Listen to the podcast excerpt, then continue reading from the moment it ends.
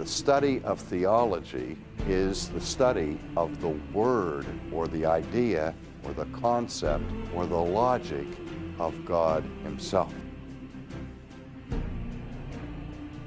Took me four years to read the Bible. I reckon I understand a great deal of it. Wasn't what I expected in some places. So I'm sad that we're not on the same page eschatologically. I wish Sam Storms and I were on the same page, Sam. So you believe in these kind of things? Let's just say I want to believe. Well, I know where he was converted. He was converted on the toilet. That, I, I like that one. We're you would. To, you could say he was saying I was in the dumps, whatever. Just, well, which stall what? was he in? First John, Second John, no, no, no, Third no, wait, John. No, wait. Let's let be careful here. He had bowel problems. He struggled with constipation. The argument among certain psychologists, he finally experienced relief with constipation, and in that moment of relief and deliverance, he suddenly I wasn't getting that graph. Yeah. He suddenly, you know, had this breakthrough discovery. Discovery. And all of his fetid guilt, he released.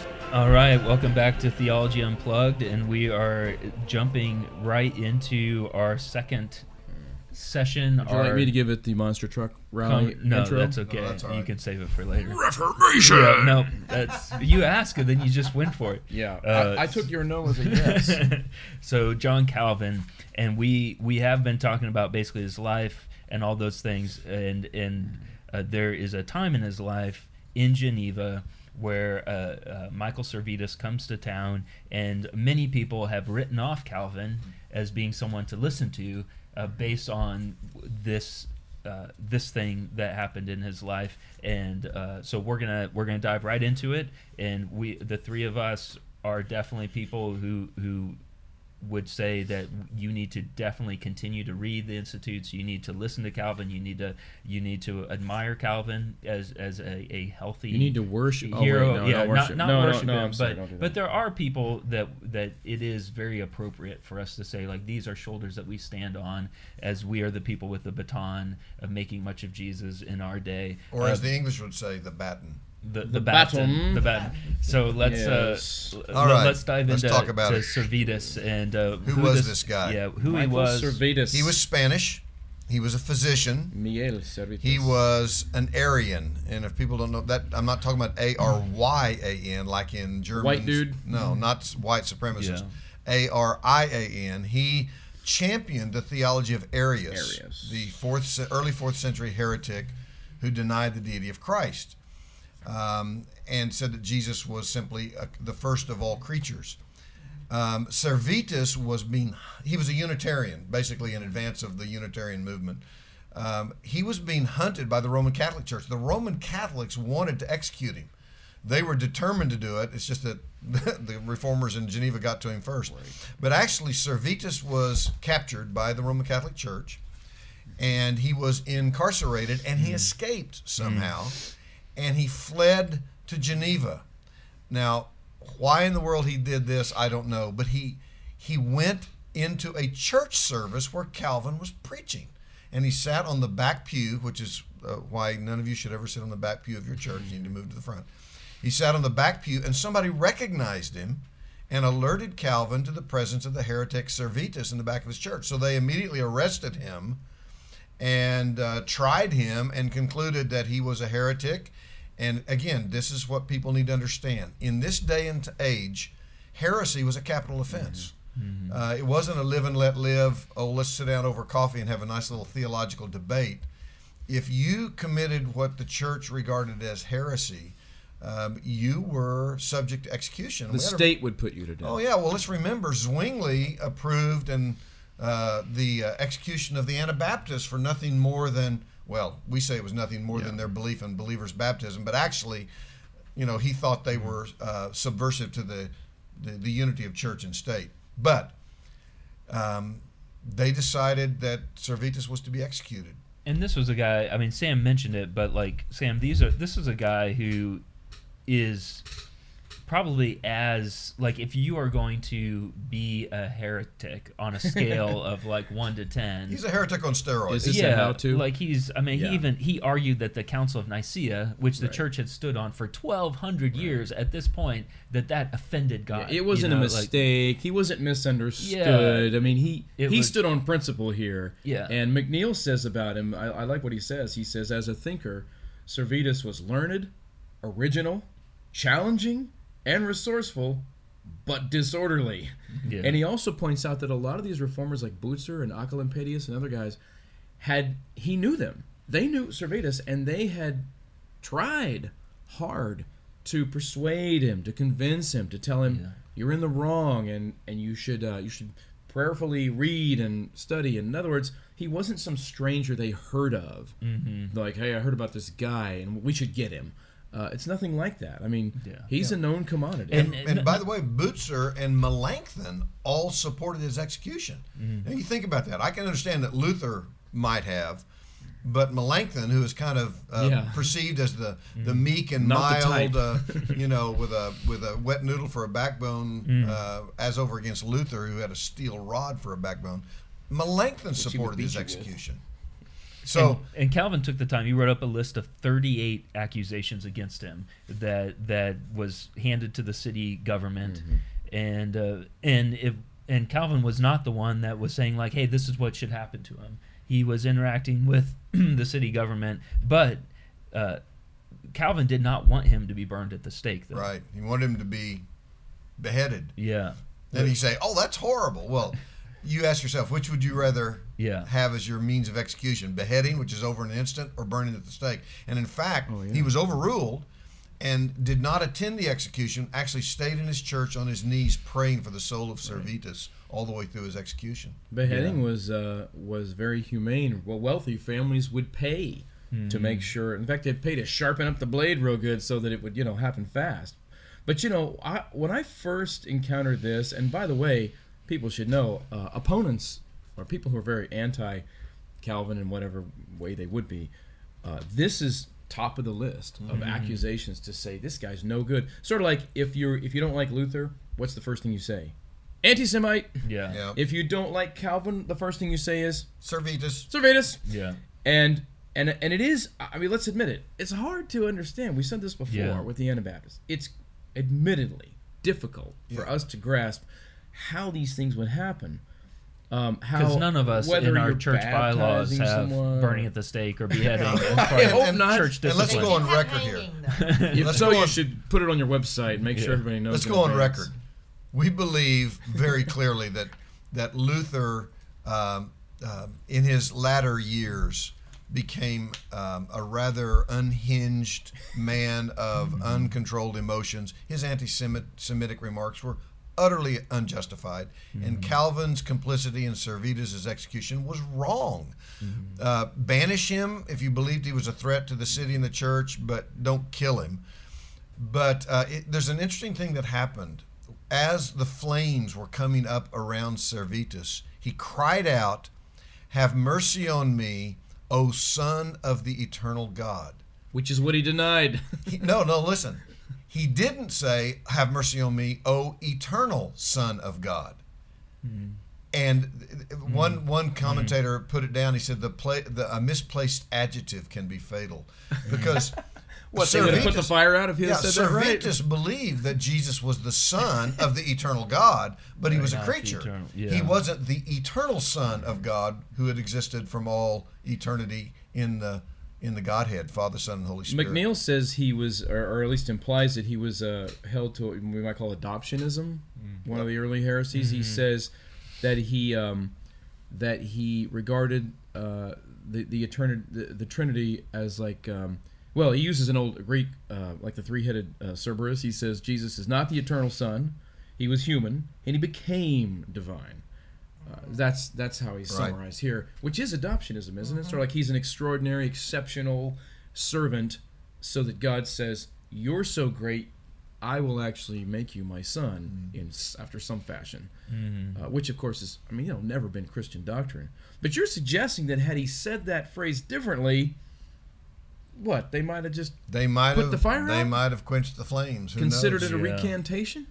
Do you think, I mean, I'm, I think, not trying to be overly a conspiracy theorist here, but do you think that some of this was a setup of Servetus just so clearly going straight to Geneva, going straight to Calvin's church? He wanted church. to get caught. Yeah, like a... He had a death a, wish. A death wish, or um, another conspiracy theory, like that potentially it would the the Catholics would release him to well, to go to Geneva because they're going against the Let the me throw in another another feature of this. Calvin had actually written in a letter, and it had been communicated to Servetus, that if you ever enter the the the, uh, uh, the boundaries of Geneva, I will not allow you to leave alive. Mm-hmm. So he knew going to Geneva, yeah. he was going to be killed. He mm-hmm. knew it. He had yeah. been warned in advance. Now, whether or not he believed it, or it was just an idle threat, who knows? But he had been warned. Yeah, and I think so often people think of like, oh, here was this like really nice, misunderstood man who was just passionate about his beliefs, and he wasn't doing any harm, wasn't causing any harm, you know. And and I just it just doesn't seem to be a picture of Servetus. Like he, he yeah. is not this like, oh, he's just a uh, he's just ignorant, you know. He just doesn't know that he that he's wrong, you know. And and here all these bullies are coming up and beating up on him, you know. It's it's really seems to be that he was the bully going into Geneva and well, knowing was what was going to happen to him. I mean, him. He wasn't disguised, you said, but according to uh, one writer, he did have a he was traveling under a different name, mm-hmm. which is what Calvin himself had done when he fled. Mm-hmm. Yeah. But you know, all this unfortunately could have been avoided.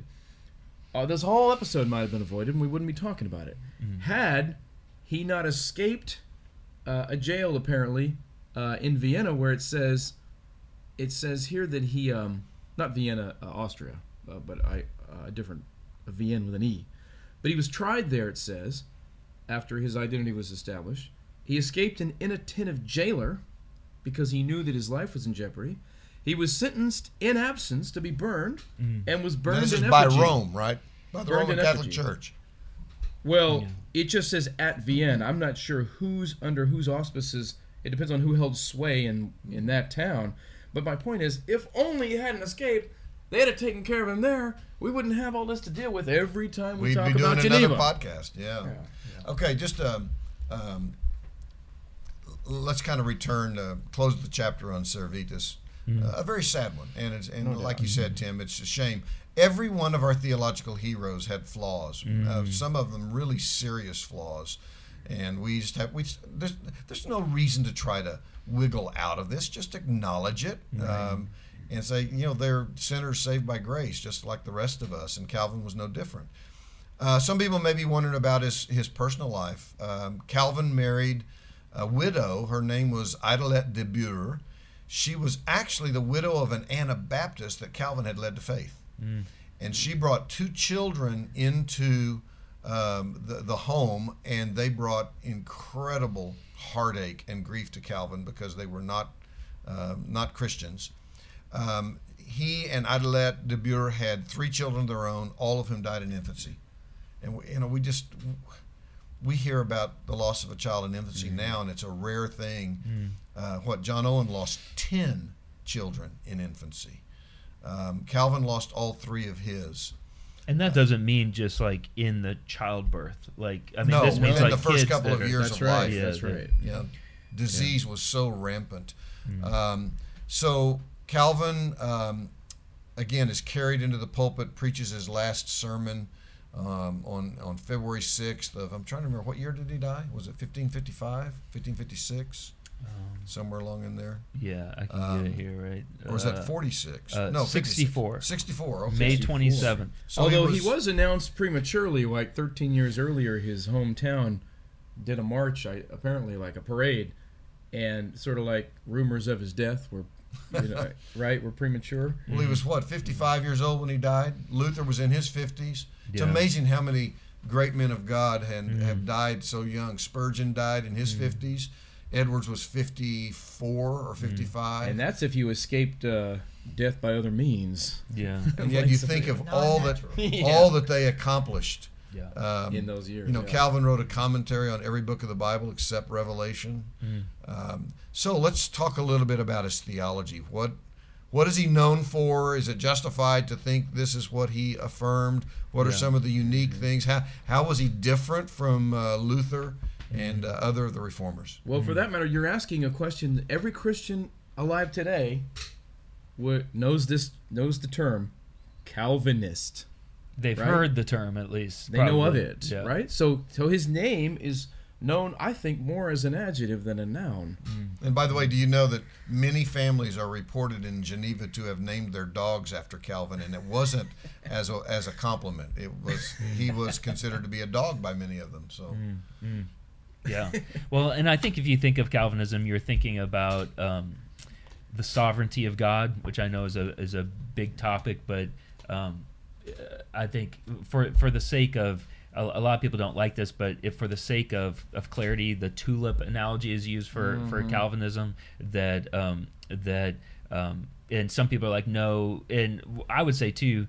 So we can explain the tulip quickly, but I would say, as I read through Institutes, tulip doesn't like jump off the page. That like, oh, this is all he's writing about. You know, like he's truly writing like an, a very exhaustive theology of this is what Christians believe, and this is what we believe as reformers of what the Bible teaches yeah. about reality. Do you think and Calvin t- would have had any idea? I'll ask you guys this: do you think he would have had any idea that in future generations to mm-hmm. come, that he would be most known for election predestination? Or would think, he have not? I don't think he would have. I don't think he would have. Yeah. No.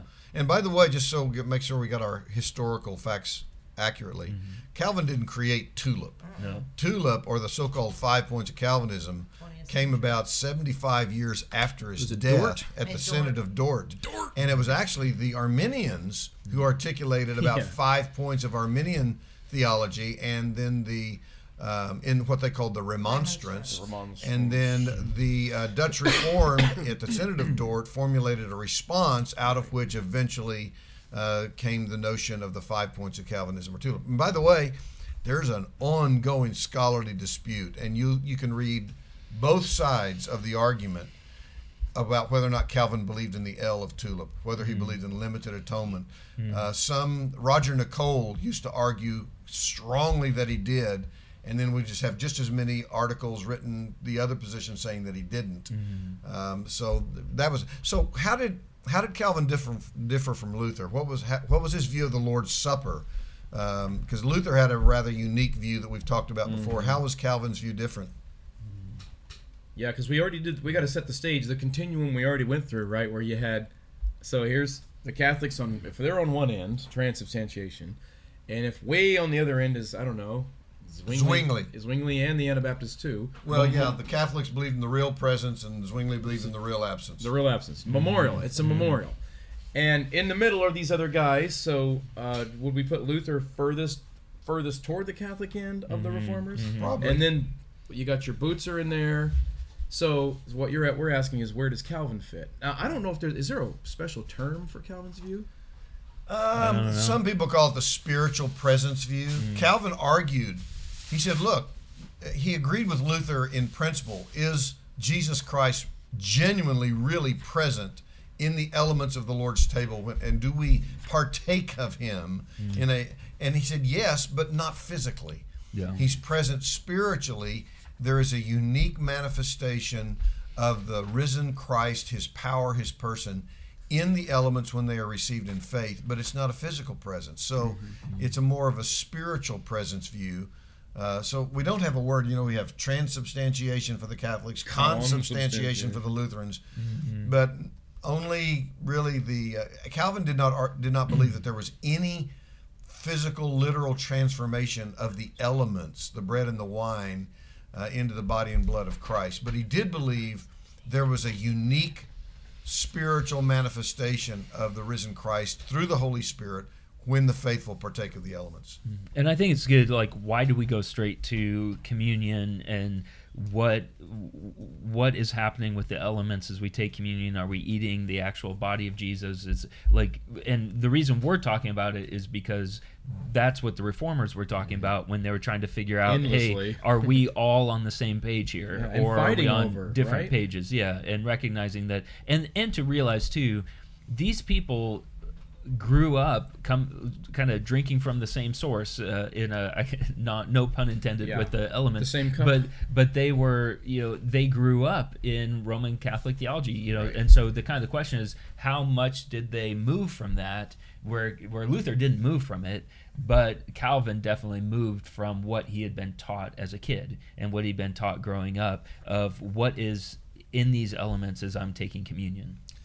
Another uh, element in his theology is, and this is a good, uh, an ongoing debated question, uh, was Calvin as Calvinistic as Luther? Mm. And uh, he, in my opinion, he was not. Now, what I mean by that is this. If you read the Institutes, certainly uh, there is a strong view of divine predestination, mm-hmm. unconditional election. But if you read Luther's Bondage of the Will, mm-hmm. you find a hard determinism and a form of double predestination that Calvin didn't even approach mm-hmm. and approximate. Mm-hmm. And so that, that, that strikes some as odd, because contemporary Lutheranism uh, is not at all so-called Calvinistic in its view of God's sovereignty.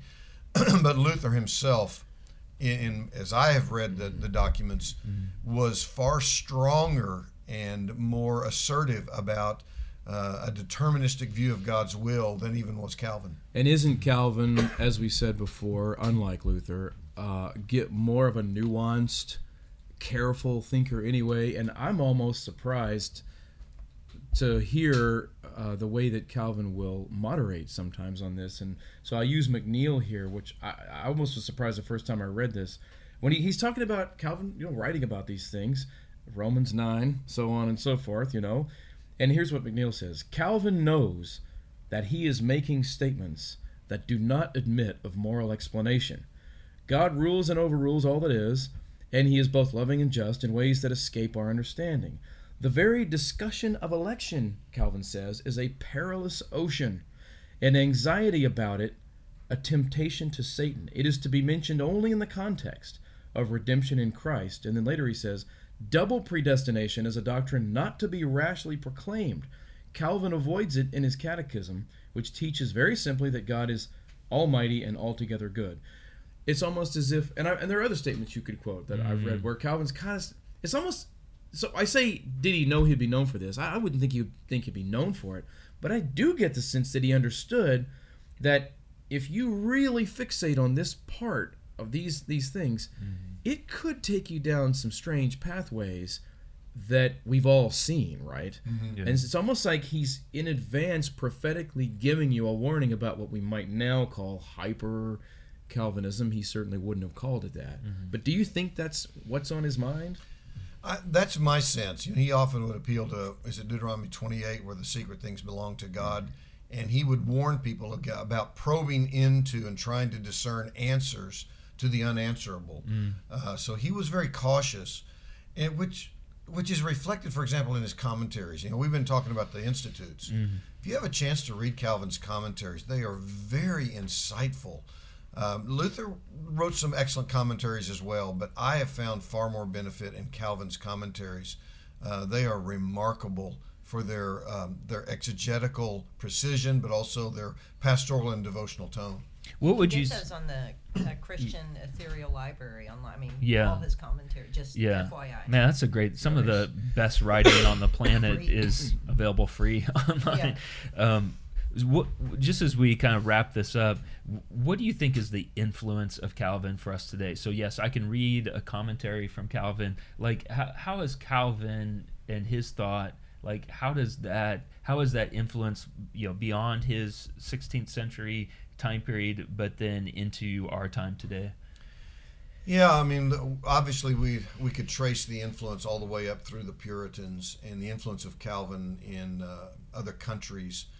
Um, but I think, I mean, as I have all read him and understood him, his primary contribution was his theocentricity, his God-centeredness. Mm-hmm. It wasn't even so much God's sovereignty, although that's very, very much a part of it, or God's providence.